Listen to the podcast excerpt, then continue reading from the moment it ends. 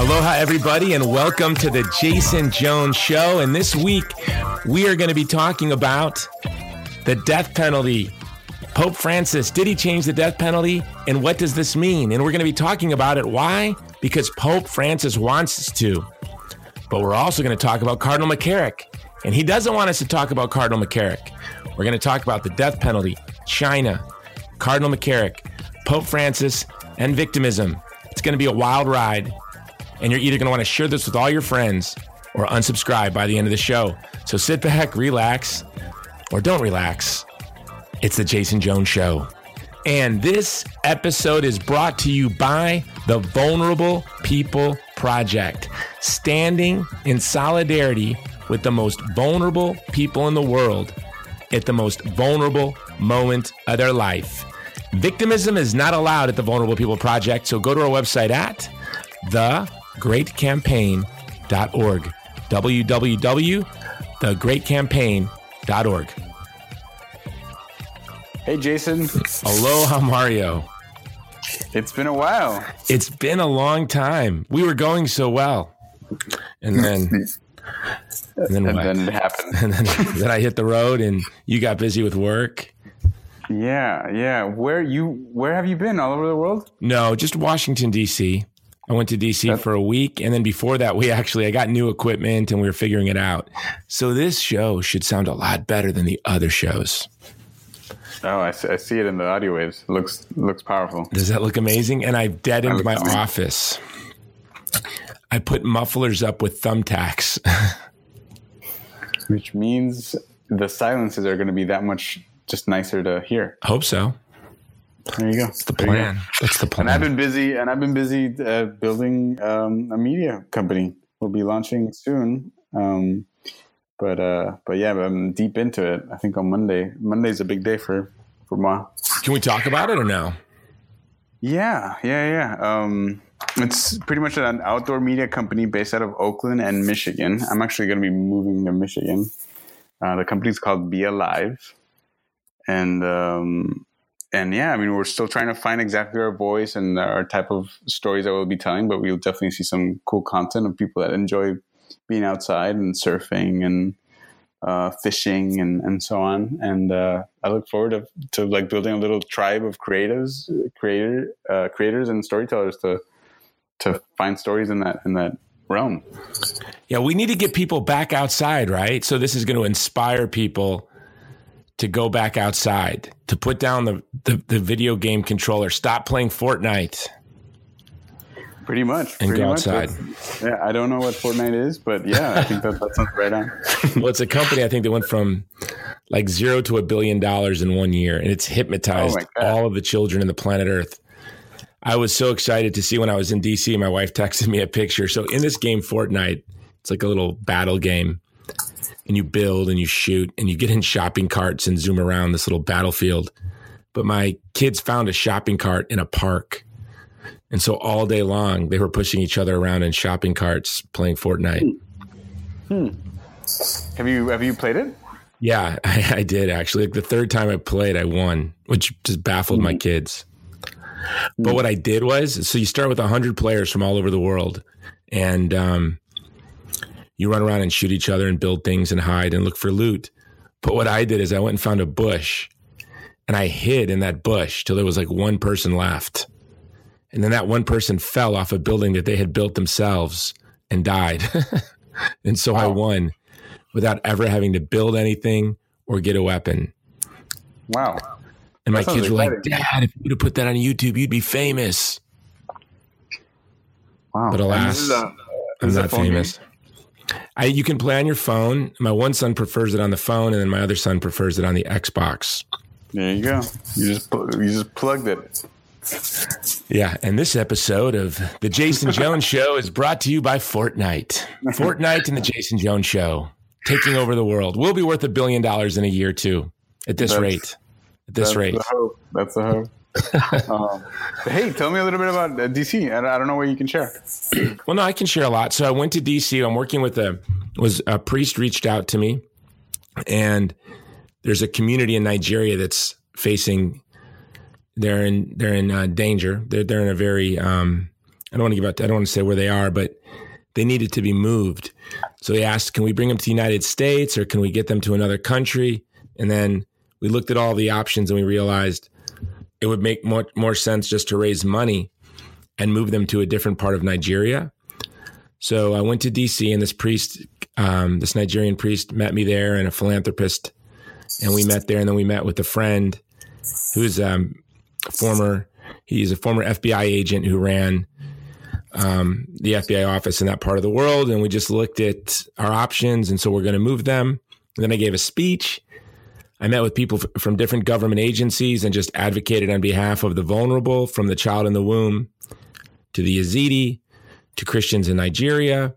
Got to go to a party that a friend threw. I, you know, I lived in DC for many years, and she threw a party for a priest who was moving to Rome, and so there were dozens of friends, many who I haven't seen in over 10 years. Wow. So it was just, it was, and I was writing. So I got a lot of writing done when I was on the road and uh, published a couple of articles. So yeah, it was, it's been a busy couple of weeks. I had friends visiting in Hawaii from all over the world. And then there's some folks in the entertainment industry that actually came to Hawaii to help me on a script that we're working on. And um, then they met me in DC and we worked on the script more. So in between meetings and I did EWTN uh, Pro Life Weekly, uh, an interview on Pro Life Weekly on EWTN. And so in between all of my meetings and giving a speech and doing television, we we worked on a script and I got I wrote a couple of articles. So it was a it was a good week. Wow, productive and and social as well. It seems like. Yeah, definitely. It's it's social. I think that you know through the the apostolate of friendship it's not that we look at our friends as means to an end, but that sort of all of my friends are cohorts. And we're all sort of on this great campaign to build a culture of life to leave to our posterity and to honor to honor the gift that we have been given by our ancestors, this beautiful constitutional republic. And um, so, yeah, it's it was amazing. Can I tell you? I was so bitter. I had I had been home for twelve weeks, which is the longest I had been home in 15 years what? in a stretch. Yep. Wow. Yeah, I have known I've known my wife for 15 years, and she pointed out that this is the longest I had been home since she met me. Wow. We've been married 13 years. So when I was flying to Washington D.C., I was a little sour. I was I was feeling sorry for myself. I was like, man, I'm back on the road again because between now and Thanksgiving, it's going to be kind of relentless. We have Two movies we're shooting, one of them in Hawaii, so that's going to be great. A reality show we're going to be doing in Hawaii. We have two films coming out in theaters, maybe three this fall and winter. And so it's going to be really busy. So this just wonderful 12 weeks working from home, getting to write, starting this podcast, spending so much time with my family. And then so I'm on this long flight, this 13 hour flight from Hawaii to Washington, D.C. I was feeling sorry for myself. and then as the plane descended into Washington, D.C., and I looked out and I saw our nation's capital. I got my bags and I jumped in my Uber. I'm looking around and I thought, man, you are a goofball. You know, because Mario, I set out 17, but then really serious. I got serious at 19 and wrote out this little plan that I wanted to develop relationships with influential people from politics to government to media and now here I am in Washington, D.C., meeting with people at different government agencies, speaking for an organization to hundreds of people, doing a national television interview. I have, you know, some of the founding fathers of hip hop, believe it or not, were coming to meet with me in Washington, D.C. Wow. to talk about a film that I'm working on. And I said, man, you are just pathetic feeling sorry for yourself, you know? And then and then I'll brag. I got a four and a half star hotel for $120 and Priceline. There's another plug, Fortnite and Priceline. Boy, there you go. Buy stock now. They got plugged by the Jason Jones show. And then, and then I, um, then you're not going to believe this. I get to my hotel room. I throw down my luggage. I put, you know, I hang up my suit and then I turn on the television and I jump into bed. And from here to eternity is on the TV and From Here to Eternity is uh, Frank Sinatra's in it, Burt Lancaster, set, and the weeks leading up to World War II on Oahu at Schofield Barracks was shot in D Quad of Schofield Barracks. Hmm. And I was stationed at Schofield Barracks in D Quad. So the very place where Frank Sinatra, where he shot this film, before my father was born, I lived in those very same barracks. Wow. So I turn on the television and I can see, I took a picture of it. I'll send, I'll, I'll send it to you. Maybe we could put it in the show notes. Yeah.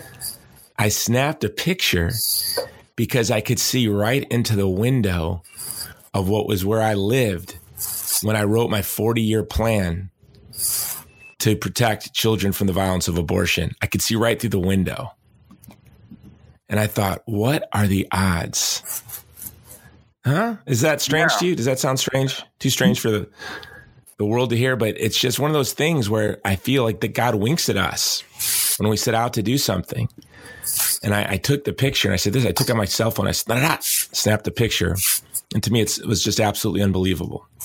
He winks and it sometimes feels like he sings. And the part of the, the song that reminds me of, this story that reminds me of the song is just, it's like a chorus, you know? And he's just repeating the sweetest the sweetest part of the chorus, and uh, which is this like this scene, this list that you've made uh, to serve the vulnerable. It's just a beautiful story. It's a beautiful story. Yeah, and my silly plan was just based on one thing. I felt that I had no influence, no power, and I needed to influence folks with influence and power. And that I would never be a person of influence, wealth, or power, but I could be the friend of those folks and then try to inspire them. And that's kind of just where it's it's been 29 years now. It's been a 29 year journey. Um, and yeah, so it's silly that I was feeling sorry for myself, and then I and, and then I landed, and then I and then I woke up the next morning and I went to my meeting with this with this priest and this philanthropist. Um, and then you know it all broke, and maybe we can talk about this. Maybe this will be the title of the show. Pope Francis, you know, tinkering with words on the death penalty, just tinkering with words in the catechism, changing absolutely nothing, but creating confusion, division, anger. Actually, several young kids, students I met at different Catholic universities, emailed me or Facebook messaged me that they were so confused by this recent, uh, you know, announcement that the Pope is changing the catechism on the death penalty. And it was just so frustrating. It was just so frustrating. And so I said, you know what? I'm going to say it. I'm going to say what I've been thinking for a very long time. And I don't even care about the consequences to me personally because I'm just fed up with it. And so I wrote uh, an article for Catholic Vote mm-hmm. called um, Rene Girard's Prophecy. Prophecy. Prophecy. What's wrong with my mouth? Rene Girard's Prophecy Pope Francis and the death penalty. And, and Rene Girard in 2012 gave a, a, lecture or an interview where he talked about, and he actually he's written about this in, in several articles and in his in one of his books. But he said that that you know he talks a lot about victimism, which is people who profit from feigning concern from the vulnerable, but they actually exploit the vulnerable for spiritual, economic, cultural, or political power. And I feel Pope Francis has just revealed himself as a victimist because, you know, just days after the, you know, an- another eruption of a predatory homosexual abuse scandal, this time with Cardinal McCarrick, this this this announcement that we're changing the words in the catechism hits the press. And so Catholics are talking not about McCarrick, not about the corruption of our bishops, not most of our bishops, most of our bishops aren't corrupt, but sort of like children in Chicago, families in the south side of Chicago who have a code of silence. They may not be the ones doing the drive by shootings that are killing innocent people, but there's this code of silence. And I could expect that among children. But but we had we have a code of silence on Cardinal McCarrick. And why it struck me so hard, Mario, is when I moved to DC in 2000. I was I was in my 20s, wasn't Catholic, but working in the pro life movement, I was around a lot of Catholics, mm-hmm. a lot of priests, and it was a regular theme at parties to hear people talk about McCarrick. And I heard in the early 2000s at every Catholic party, people joking about rumors that he would take priests on retreat and then there would be one less bed. And then he would ask priests, you know, pick a priest to come to his bed. Mm. And then now we know that this is actually the case. At the time, I found it unbelievable. But I did wonder why we were hearing it all the time. Now we know it's the case. And that the people, the, the, the seminarians or priests he picked would refer to him as Uncle Ted. And he would forever call them his nephews. Wow. So they were like initiated or hazed into this. It's like a prison gang or something, except they're effeminate and weak, pasty, you know, and, and how many priests are nephews to Cardinal McCarrick? How many bishops knew? We know that Donohue of the Catholic League knew. He knew this was a fact and that this was happening. And there was silence. And for the for the Pope to use the death penalty. I'm so used to the death penalty being an instrument, a shield mm-hmm. to protect Democrat politicians from abortion. Whenever abortion comes up, they say, What about the death penalty? Well, now it's being used as a shield to predators preying on seminarians. Mm. And and I, I was just so angry. I said, I don't care. I'm going to say something. I'm not I don't work for you know the Vatican. I'm not a PR man. I'm a lay Catholic man. Mm-hmm. And as a Catholic man, it is my duty to stand for the vulnerable. Imagine you're a homeschooled kid raised in a pious Catholic family. You go to the seminary and then only to be preyed upon by a bishop, by a cardinal. It's not, it's unthinkable. It's unthinkable. It's completely unthinkable. Yeah. And then the week this all happens, the Pope fiddles with the catechism on the death penalty and changes absolutely nothing. This kind of victimism needs to stop, and and we need to be bold. And uh, among other things, I'm going to be writing in the coming weeks that we need to disband the USCCB. My organization, uh, the Vulnerable People Project, is going to be calling for the disbanding of the USCCB, and the laity need to be unshackled this investigation needs to be taken away from the bishops. Hmm. And we need lay Catholics and non Catholics uh, to, to investigate these, you know, these predators, these homosexual predators. And that's what they are. And I'm not trying to bash people with same sex attraction. But, you know, to, to, to solve a problem, we need to, to call it like it is. Yeah. Yeah. There are men with same sex attraction that were preying on young men. They're not pedophiles.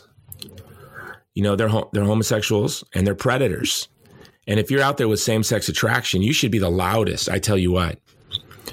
You should be the Catholics. We need to be the loudest, and non-Catholics the same-sex attraction need to say, "Listen."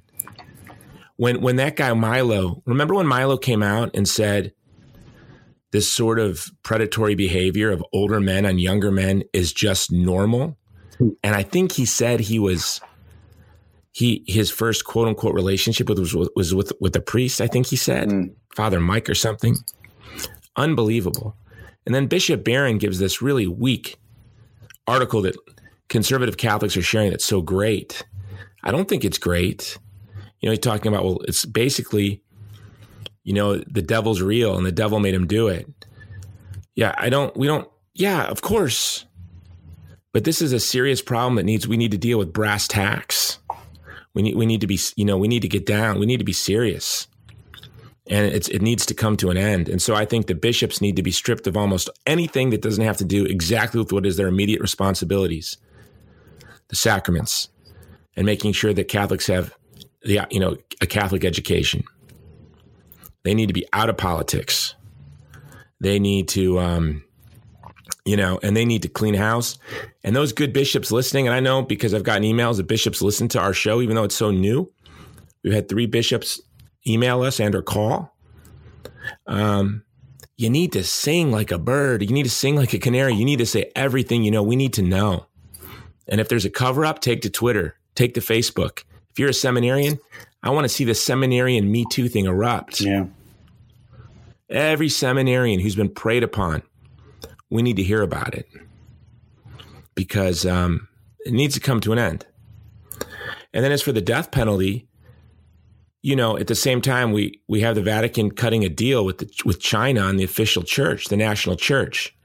There needs to be no deal, and the, until forced abortions, the two child policy now, and it's still the one child policy in many places, but I don't care. It's still forced abortions, and ninety percent of all executions in the world take place in China. Wow. Yeah, yeah. We had the uh, Pope Francis's guy in Catholic social teaching say that China. Um, best represents China is the best uh, is the model of Catholic social teaching. Really, a country that has forced abortion. Yeah, forced abortion. I'm going to get his name. I'm going to pull it up. Wait, but forced. It's a guy that said that, or did Pope? a cardinal. No, a cardinal that works for the Pope. It, I, I'm, I'm, I'm going to pull it up. But yeah, let's look at what China has. Forced abortions. It has 90% of the executions in the world take place in China. Catholic social teaching has always argued that a just social order is grounded in the right to private property. Subsidiarity, the idea that, um, you know, a thriving civil society, that there are thriving intermediary organizations between the state and the person well, the Cultural Revolution took care of that, didn't it? And yet we're going to hear nonsense that China is the closest representation to Catholic social teaching. That's just vile. There's, you know, there is no subsidiarity. They deny the transcendent moral order. They're materialists. They deny the incomparable dignity of the human person, the imago Dei. Um, solidarity, really, in China, where children who are born outside of permission from the state are referred to as black children, like black market children. They're black children, illegal persons, and live outside of the law, sort of like, you know, illegal immigrants in the United States who are lured into our dangerous underground economy and exploited. Um, yeah, that's China. Um, so what I'm hoping is, all right, Pope Francis, the death penalty is inadmissible. There were 22 people executed in the United States last year. China, Pakistan, Iraq, and Iran are where most death penalties come from. Most executions happen every year. I can't wait to see the Vatican forcefully stand up to China, Iran, Saudi Arabia, Iraq, and Pakistan. And if he doesn't, it's going to be clear to me that this is just meddling in American politics to empower politicians who support destroying the child in the womb to say, well, they're just as pro life as their Republican friends. They, you know, they're, they're, pub- they're Republican they're running against. That evangelical Republican who's pro life but supports the death penalty, which of course the Pope didn't change. We all know that um, the unchanging and unchangeable teaching of the Catholic Church is states can use the death penalty to promote the common good. Now, I, have argued, you know, for, for longer, longer than I've been Catholic, that it's imprudent in a modern centralized society to have capital punishment. I've argued for a moratorium on the capital punishment in the United States but there's no country in the world where we would want to argue for a moratorium on the death penalty more than in China. China has forced abortions. China denies private property. China doesn't acknowledge a transcendent moral order. There is no law above the Communist Party. They deny the Imago Dei. So, if there's one place in the world it is prudent that we must demand a moratorium on the death penalty, it's China. I think it's the largest um, I think it's the largest Catholic country in the world, and, and if you if you go by real numbers. So, don't quote me on that. I could be wrong, or just tell me. No, message us. But uh, I hear that thrown around a lot. It, uh... So sorry for that long time, but this is what I was thinking of when I was meeting with this priest from Nigeria. And by the way, the priest from Nigeria asked me why the Holy Father has been just weak on speaking up for Nigerians and Nigerian Christians and Catholics. And I, I, I told him about the time I was in Iraq and the Holy Father was beaming images of wild animals onto St. Peter's. This this uh, Chaldean priest brought that up to me, and he said, "Why, why is the Holy Father beaming images of wild animals onto St. Peter's instead of images of beautiful children of Iraq, children of Kurdistan, Chaldeans, Yazidis, Muslims are being slaughtered by ISIS?" And I didn't, I didn't have, um, I didn't have an answer for him. Um, the the Bible might have one. Um, when you were saying this, it reminded me of uh, Matthew 23, um, Moses' seat line uh, the verse. Do you know that one? I don't. Um, I used to remind myself uh, it being 23 as the Michael Jordan shot. Because he says, this is Christ speaking to his, you know, his apostles. He says, the scribes and the Pharisees sit in Moses' seat. So practice and observe everything they tell you, but do not do what they do, for they do not practice what they preach. They tie up heavy, burdensome loads and lay them on men's shoulders, but they themselves are not willing to lift a finger to move them. Some interesting dynamics there between like the authority, uh, this transcendent authority, or this authority that is given to them through the transcendent, but um, but that they themselves cannot apply. Uh, so do as they say. It's really interesting, isn't it? Uh, no, it is very interesting, and I right do as they say, but but unfortunately, you know, when you you have like Pope Francis or like you know Bishop Sorondo. Okay, so it's Bishop Sorondo who is the chancellor of the Pontifical Academy of Sciences and the Pontifical Academy of Social Sciences. This is the guy who came out and said China is the best implementer of Catholic social teaching. Can you imagine if you're in the underground church in China what a kick in the gut this is to hear. Well, your underground church is being raided, but it really tells you their mindset. It really tells you their mindset. These these guys are really unbelievable. They're unbelievable, and we as the Catholic laity need to say enough is enough. Just enough is enough. I'm going to stand with the Chaldeans, the Assyrians, the Yazidis, the child in the womb, the poor. You know, we have all they do is they they they just seem to have what is it, what do they call this Trump derangement syndrome, mm-hmm. and uh, we have unemployment is the lowest in 45 years. It's the lowest ever for the African American and Latino communities. ISIS has been destroyed, and um, yeah, just frustrating. So that's why I wrote this article because I just said I'm going to do it. I you know I hadn't heard Catholic radio coming out mentioning McCarrick at all. And I thought, you know, but this death penalty thing now is going to take over the airwaves. I will say Raymond Arroyo from EWTN is so brave. You know, his tweets. You gotta you gotta follow Raymond Arroyo on Twitter. The guy is funny, he's talented, he's entertaining. If you get to know him personally, he's the most joyful guy. Like none of this weighs down on him, which just tells you he has faith and hope and charity. You know, he's just uh EWTN's Raymond Arroyo is amazing. And he's been very brave.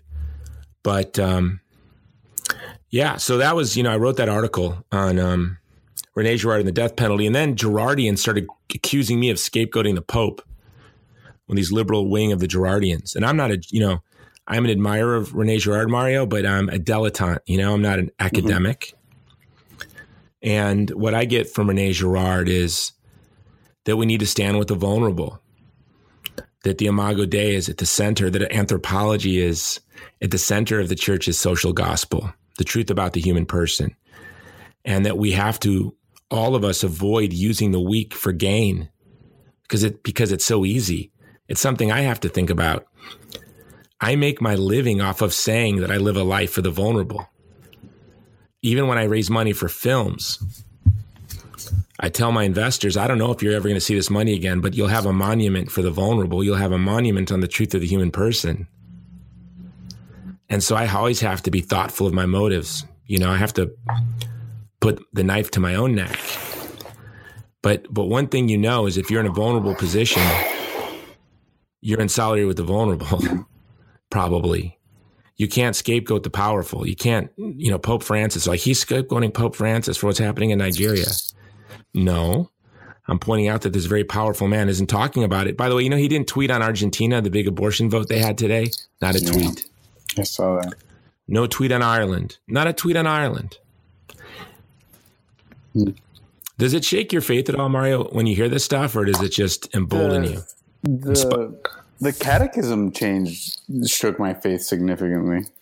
Um, and I still haven't heard like a really good explanation of it over it. And I have faith that there's a way around it, but like, what did he do again? And and is he actually changing a, like a teaching?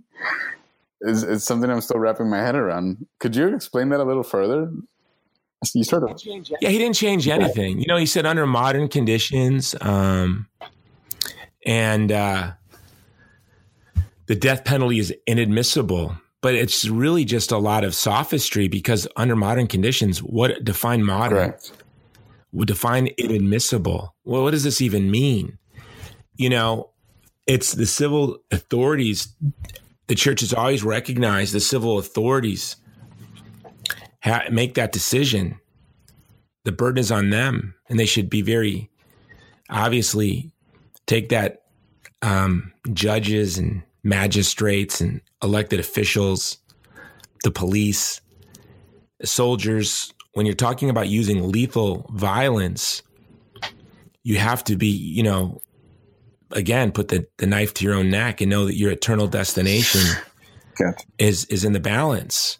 But it's the civil authorities' decision, for example, on last resort for just war. Who decides whether it's last resort. The Pope can't come out and say this isn't the last resort because um, it's not the Pope's decision. He could argue that it's imprudent. He could admire it doesn't meet just war conditions on this or that ground, but he can't say whether or not it's the last resort because that's not his place. That's the civil authorities' place. Um, you know, and uh, likelihood of success again is the uh, when you're when you're talking about just war is the Pope in the best position to ter- determine likelihood of success? No, we lay out these principles, and then as Catholics, as Christians, or just generally people who are thoughtful to the common good, will weigh these and be very serious. And that's why I support a moratorium on the death penalty because I agree with the church's teaching, especially as advanced by Pope John Saint John Paul the Great, that under modern conditions, when you have a centralized government with massive abilities to form public opinion through the media, to gather information, um, that the prudent thing to do for the common good is to argue against capital punishment. But then if you have a nomadic people in Northeast Africa you know, following their cattle and they have a homicidal maniac among them, they don't have prisons, right? And they don't live under quote unquote modern conditions. Gotcha. But when does it become a modern condition? You know, and so this is why he's just playing with words. And all the critics of my article, Rene Girard, Rene Girard's prophecy, Pope Francis and the death penalty, they all claim that I was advocating for the death penalty We'll put the article in the show notes. Nowhere do I advocate for the death penalty. I've been advocating for yeah. a moratorium my entire adult yeah. life. Um, what I argue is it's victimism. You're using the death row inmates again, this time not to protect pro abortion politicians, but to, to protect McCarrick and his cabal of predators to change the, the headlines.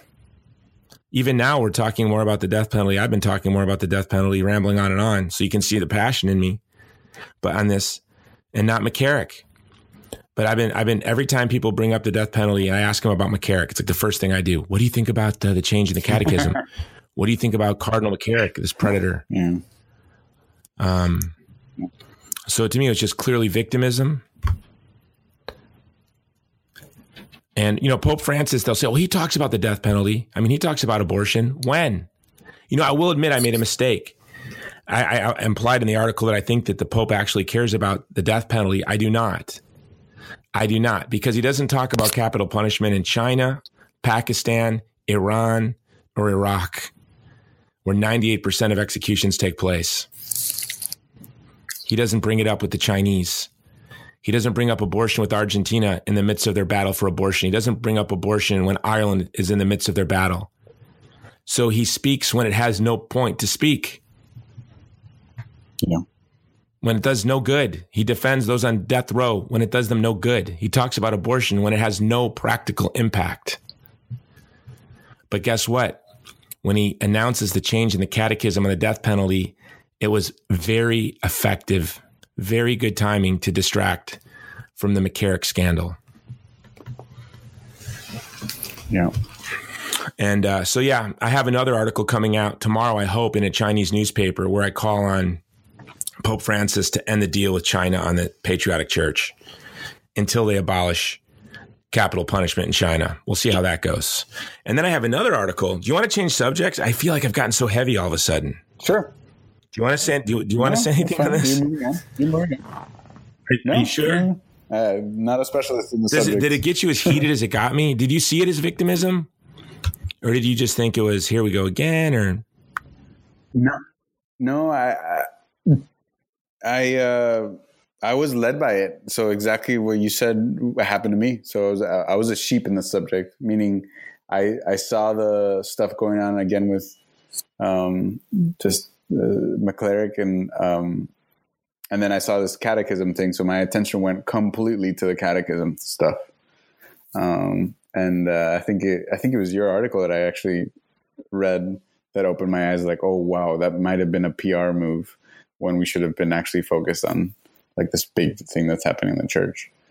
And uh, and like to be honest, like I said, changing the catechism hurts my the foundations of my faith somehow more than watching these sinners sin, you know, but like terrible. And, and th- that other one hurts me more. Like the bishops being involved in these type of crimes hurts me more. But the other one just like, um, is one of the foundations of, of, of my belief. You know, I'm, I'm with the church by what it teaches, but not what it, by what it lives, you know, I'm still responsible for it because I'm part of the, the family, but, um, I don't know. That was my thought process. So it's been really helpful for you to guide me along. How, how have you felt through it? I mean, you're very passionate about it, but like, Uh, how does it affect your faith? I mean, in a way, it strengthens it. I've been living in the age of Athanasius just this summer as a spiritual exercise. And so, in a way, it's kind of like, yeah, here we go. Nothing new here. You know, one of the things I tell my friends who, and and if you're listening to this and you're not Catholic, this really has impacted the faith of a lot of Catholics. I've gotten emails from young Catholics, older Catholics, and this is how I explain it. You know, when you hear of somebody else's child getting cancer and dying, it does not impact your faith. You know, you can give very good arguments. You can, you know, you can draw on the theology of the problem of the, you know, the apologetics on the, the problem of pain and all of that. But when your lovely child gets cancer, suffers, and dies, it rocks your faith. When we read about corrupt popes centuries ago, it doesn't it's it's funny even we make jokes about it. It doesn't even rock our faith at all. But then when we have to live through this papacy, this victimist papacy, this PR papacy, this Obama like papacy, where we have, you know, Obama feigned concern for the vulnerable and let ISIS run amok. Then we've got this just maniac as a president that says the craziest things. And then ISIS is just cut off at the knees. And these ethnic and religious minorities are made secure. The world doesn't even notice, right? But yeah, I just say, here we go. This is just history and we're living through it. And we've had the privilege of, I probably wouldn't have been even open to Catholicism if I wasn't, if not for reading the writings of St. John Paul the Great when I was an atheist in my 20s. And I was attracted to his beautiful arguments for human dignity that just changed how I saw the world. He just beautifully described, and then discovering Rene Girard. And I would argue, I would ask everyone, and we'll put this in the show notes, but if everyone could read, I see Satan, I see uh, Satan fall like lightning, and also read Gil Bailie's books. Um, you just you can see victimism for what it is, and then our our uh, so it just inspires me to even just with more abandon, maybe reckless abandon, try to throw my life between the the vulnerable and the violent and the vulnerable and victimists who would exploit them. And we need to just be shameless. And we're going to do two podcasts in the next week. We actually, full disclosure for everyone, I, I did three podcasts in the past couple of weeks, but um, without Mario's expertise, they just didn't sound. I didn't. I didn't want to put them on there. And we're going to do two more. We're going to do two this week. One with Pam Stenzel. They're going to probably come out in the next two weeks on Humanae Vitae or the Catholic Church's teachings on sexual morality. And we're going to do one on, uh, we're going to call it Humanae Vitae 50 years later, where the rubber meets the road. What do you think of that title, Mario? Where the rubber meets the road. Padantan. Oh, gotcha. gotcha Pun intended. Gotcha. I hope people are chuckling. Okay, so okay. the first one's going to be, well, I don't know which we're going to do the order, but one's going to be with Pam Stenzel. It's going to be on chastity. And then the other is going to be with my friend Paul Darrow, who lived a, a, life. I don't even, I'm going to ask him, how do I refer to it? Like homosexual, same sex, you know, he has same sex attraction. He lived in the homosexual lifestyle. I don't even know what that, I don't, I don't even know how to talk about this topic. And maybe that would be part of it. Yeah, that's the way. I, how do I talk about this? I don't want everyone, and the, and the big yeah. thing with Paul is going to be, I don't want to hurt people with same sex attraction when I talk about the church's teachings on sexual morality. Right. And I want to be very thoughtful of that. But I'm not going to kneel to the mob either that tells me that just to express the church's teachings on sexual morality, I'm a bigot. So, how do I forcefully share what the church teaches to a mob, but, but knowing that the mob is oftentimes made up of beautiful, vulnerable, wounded souls who are struggling and suffering? And one of the things I'm going to talk to him about is just how I'm grateful for the language that we use now, or, you know, one of the reasons I'm so sensitive about languages is a boy growing up. I don't know about you, Mario. You're you're younger than I am, but don't be a fag. Don't be a homo. That was like fag and homo. We used more than like the and and but growing up as a boy. Hmm. And as I got older, I've reflected on it and thought I had one good, very good friend who, you know, um, is is has same sex attraction, is living with a guy. We were very close growing up, and all of us talked like that. And if you would have asked me when I was 15 what it meant to be a fag or a homo, I would say, I don't know. I don't know. Like, you're not good at sports. You don't know how to throw a football. That's what I would have said. But to my, but to young people with same sex attraction, those were arrows to their hearts. And so that's why we have a group of people so obsessed with language. And if you don't use my preferred pronoun, you're going to go to prison. Well, how do we express truth without hurting these people even more? So that's what we're going to talk to Paul about. And then with Pam, we're going to talk about um, the church's teachings on sexual morality and chastity. And like you said, if you're not Catholic or a Christian you're, and you're peeking over into our yard, listening to what we talk about over here on the Jason Jones show, um, we are not Puritans, right, Mario? We're like, we're not scandalized. Oh no, a man had sex with a man. I can't believe such a thing ever happened. That's not my problem with Cardinal McCarrick oh no, somebody committed sexual sin. Somebody was lonely and weak and, you know, and, and are attracted to somebody and, oh no, this is unbelievable, unthinkable. That, that doesn't, that's not what bothers us. I think what bothers us is the abuse of power, right? The hypocrisy, yeah. the, the, the mafia like, um, the mafia like behavior, the quid pro quo it's become very obvious that McCarrick promoted his nephews. So Uncle Uncle wow. Uncle McCarrick, yeah, promoted his nephews ahead of other people. This is what wow. bothers us. We know people commit all kinds of sins. You know. Wow.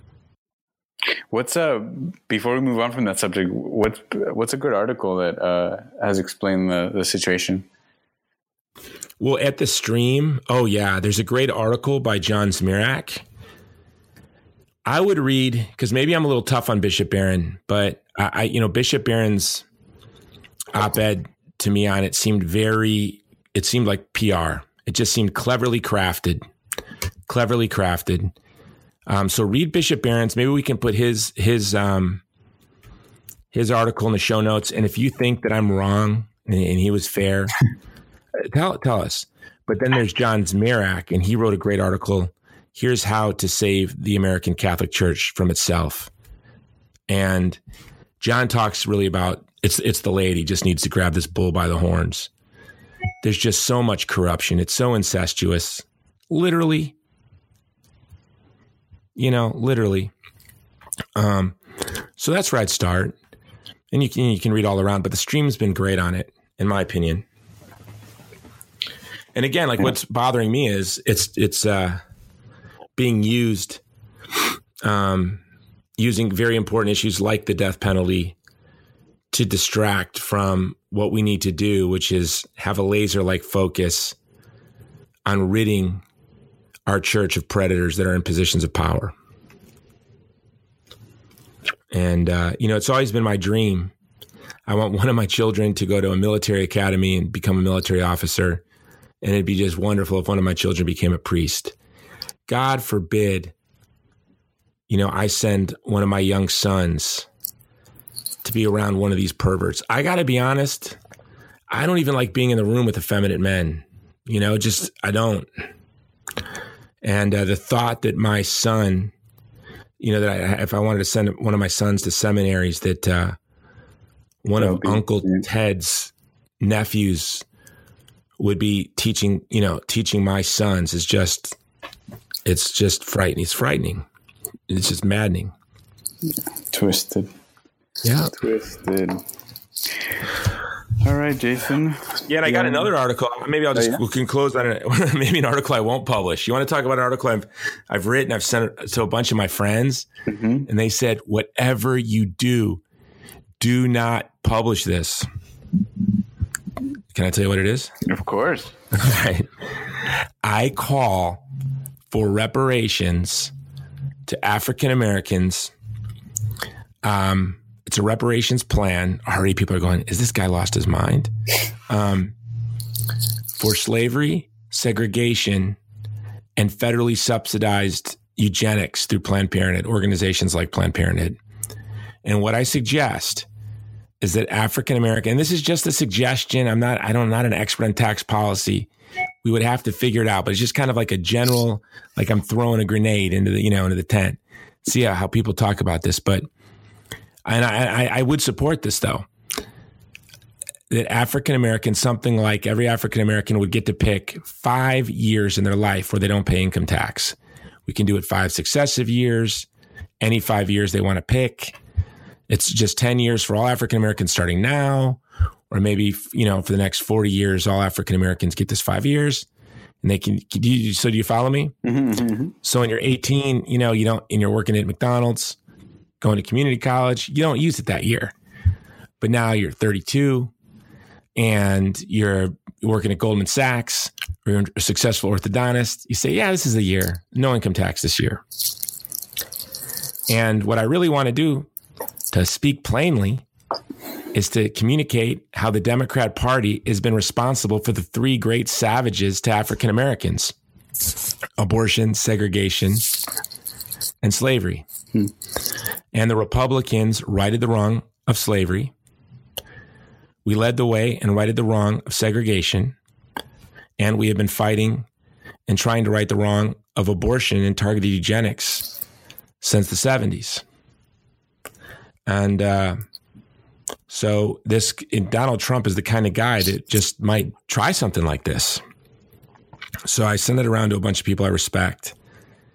And about 90% of them said, Have you lost your mind? No.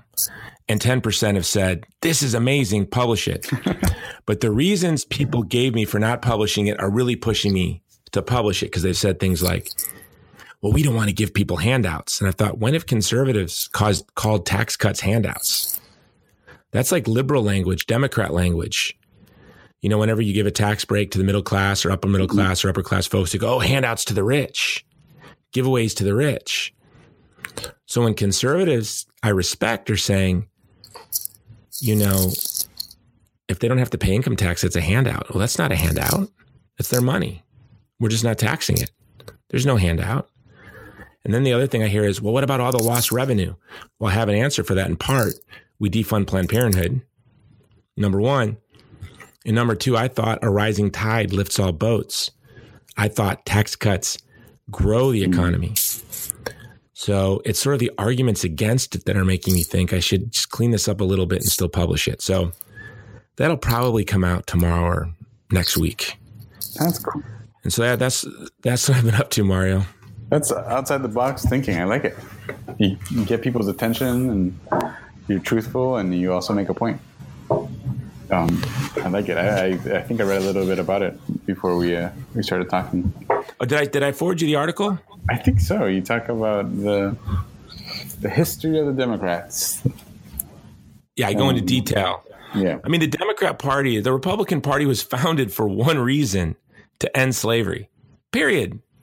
You know, a bunch of guys who got their butts kicked in Kansas, bleeding with their rickety old weapons, marched off to Ripon, Wisconsin, and said, We can't win this militarily. We can't end slavery militarily. These are guys that risked their life, by the way, not victimists. You know, went to war to end slavery and then marched battered and bruised from Kansas to Wisconsin. Not a short hop. Walked. They didn't take Southwest. I don't even know if Southwest goes to Wisconsin. Probably not. But even if Southwest did go to Wisconsin, they weren't going to Wisconsin in 1853. Pretty sure that and uh, they founded the Republican Party. And our party has been, of course, we have opportunists, right? You have two parties. So we've had sellouts and weak, weak guys. And I just had a friend, a politician from Hawaii, go to go to Washington D.C. and met a very prominent Fox News personality. And this prominent Fox News personality told my friend who's a state rep, you know, when he was going on the hill to meet a bunch of Republicans he couldn't wait to go meet. She said, Oh, those guys, they're all a bunch of liberals, a bunch of phonies, a bunch of RINOs. So my buddy called me and said, Can you believe the RINOs? And then I thought about it and I had to say, Do you know almost every kid I had that ever worked for me that stayed in Washington, D.C. became a part of the establishment? They all started out all excited but they don't think of themselves that way. Probably some of them listen to this podcast and their feelings are hurt. But in the end, they really just become a part of the establishment. Um, yeah, but so we, that's the reality when you have two parties um, that you know establishments form and people are cautious. But the heart of our our party has always been in in uh, aggressive defense of individual rights, religious freedom, economic freedom, and the founding principle. Makes sense. Makes sense. I'm proud to be so proud to be part of. Um, all right, Jason. Well, I think that's that's good for this. Well, that's it, Mario. That's it. Okay, so then, um, hey, I want everyone. Uh, we have there's a movie coming out that I'm a big fan of that was shot in my home state of Hawaii. It's called um, Running for Grace, and it's going to be available on um, digital download and in theaters and on t- DVD on August 17th. And it's a beautiful film that celebrates adoption and foster care, and it stars Jim Caviezel and Matt Dillon, and they both do an incredible job. And it's about a Hapa Haole kid. It's a kid who's half Japanese, half white, shot here in Hawaii, set in the 1920s. And um, it was illegal to adopt across ethnic lines. And so this child was orphaned by the great influenza outbreak that hit Hawaii in the 20s. And he was Hapa, so he couldn't be adopted by Haoles or by Japanese. But Matt Dillon fights to adopt him. He tries to adopt him. It's a love story. This young Hapa kid falls in love. As always, the kid from the wrong side of the track falls in love with the wealthiest girl in town's, uh, the, the wealthiest guy in town's daughter. But what I love about this film is not only its beautiful look at identity, it's celebration of foster care and adoption. Uh, the stars are all Hapa, and my kids are Hapa, so that's kind of cool. The Hawaii, but it's a clean, pure, beautiful look at the awakening of eros in young people, and we all remember what that was like. You know, for me being at the the, the roller rink in the fourth grade, listening to Hall and Oates, you know, hoping the little girl Tara I had a crush on would let me hold her hand and skate. And so this is just a beautiful look at the awakening of Eros, pure, clean, um, beautiful. So you need to download it if it's not in your town or go see it in theaters because it just, it's set in Hawaii in the 20s. So it's beautiful. And it's called Running for Grace. So if you're one of our listeners, and we have about like I think a thousand hardcore listeners right now, loyal listeners. So right there, that's a thousand folks, thousand tickets, thousand digital downloads, and that's the kind of thing that can give a little film like this a big bump to make sure it gets a broader distribution. And that's what we're hoping to do because when I'm not writing about Africa, about Nigeria, about the Nuba, about the Assyrians, the Chaldeans, or the Yazidis, or the child in the womb, I'm not doing podcasts, Mario. My real job is I produce and market movies, just like your real job is you're building a media network, right? Mm-hmm. and this is what would you call this? Our avocation? Sure. Yeah, avocation. I've never heard of that word. Avocation, avocation. vocation, vocation, our love, our passion. passion this is like we do this instead of play softball. I don't know, but it's my mission too, right? Yeah. So, but um, yeah, so that's called running for grace. Awesome. You have any last words, brother? No, that's it. Thanks, Jason, for um, this episode. Looking forward to a few more this uh, this coming week. Yeah. So- yeah. So sorry, guys. Um, sorry we were gone for a couple, about a week and a half, but uh, we'll more than make up for it the next week. Awesome. God bless. Bye. Aloha. I hope you enjoyed this episode. Follow me because I am relentless on social media. You can follow me on my personal Facebook page because I like to have a conversation with my friends. You are my friend. I also post a lot on Instagram, a little bit on Twitter, and go to my website, movie2movement.com. That's www.movie2movement.com. And you can find out about my latest film projects. Talk to you next week.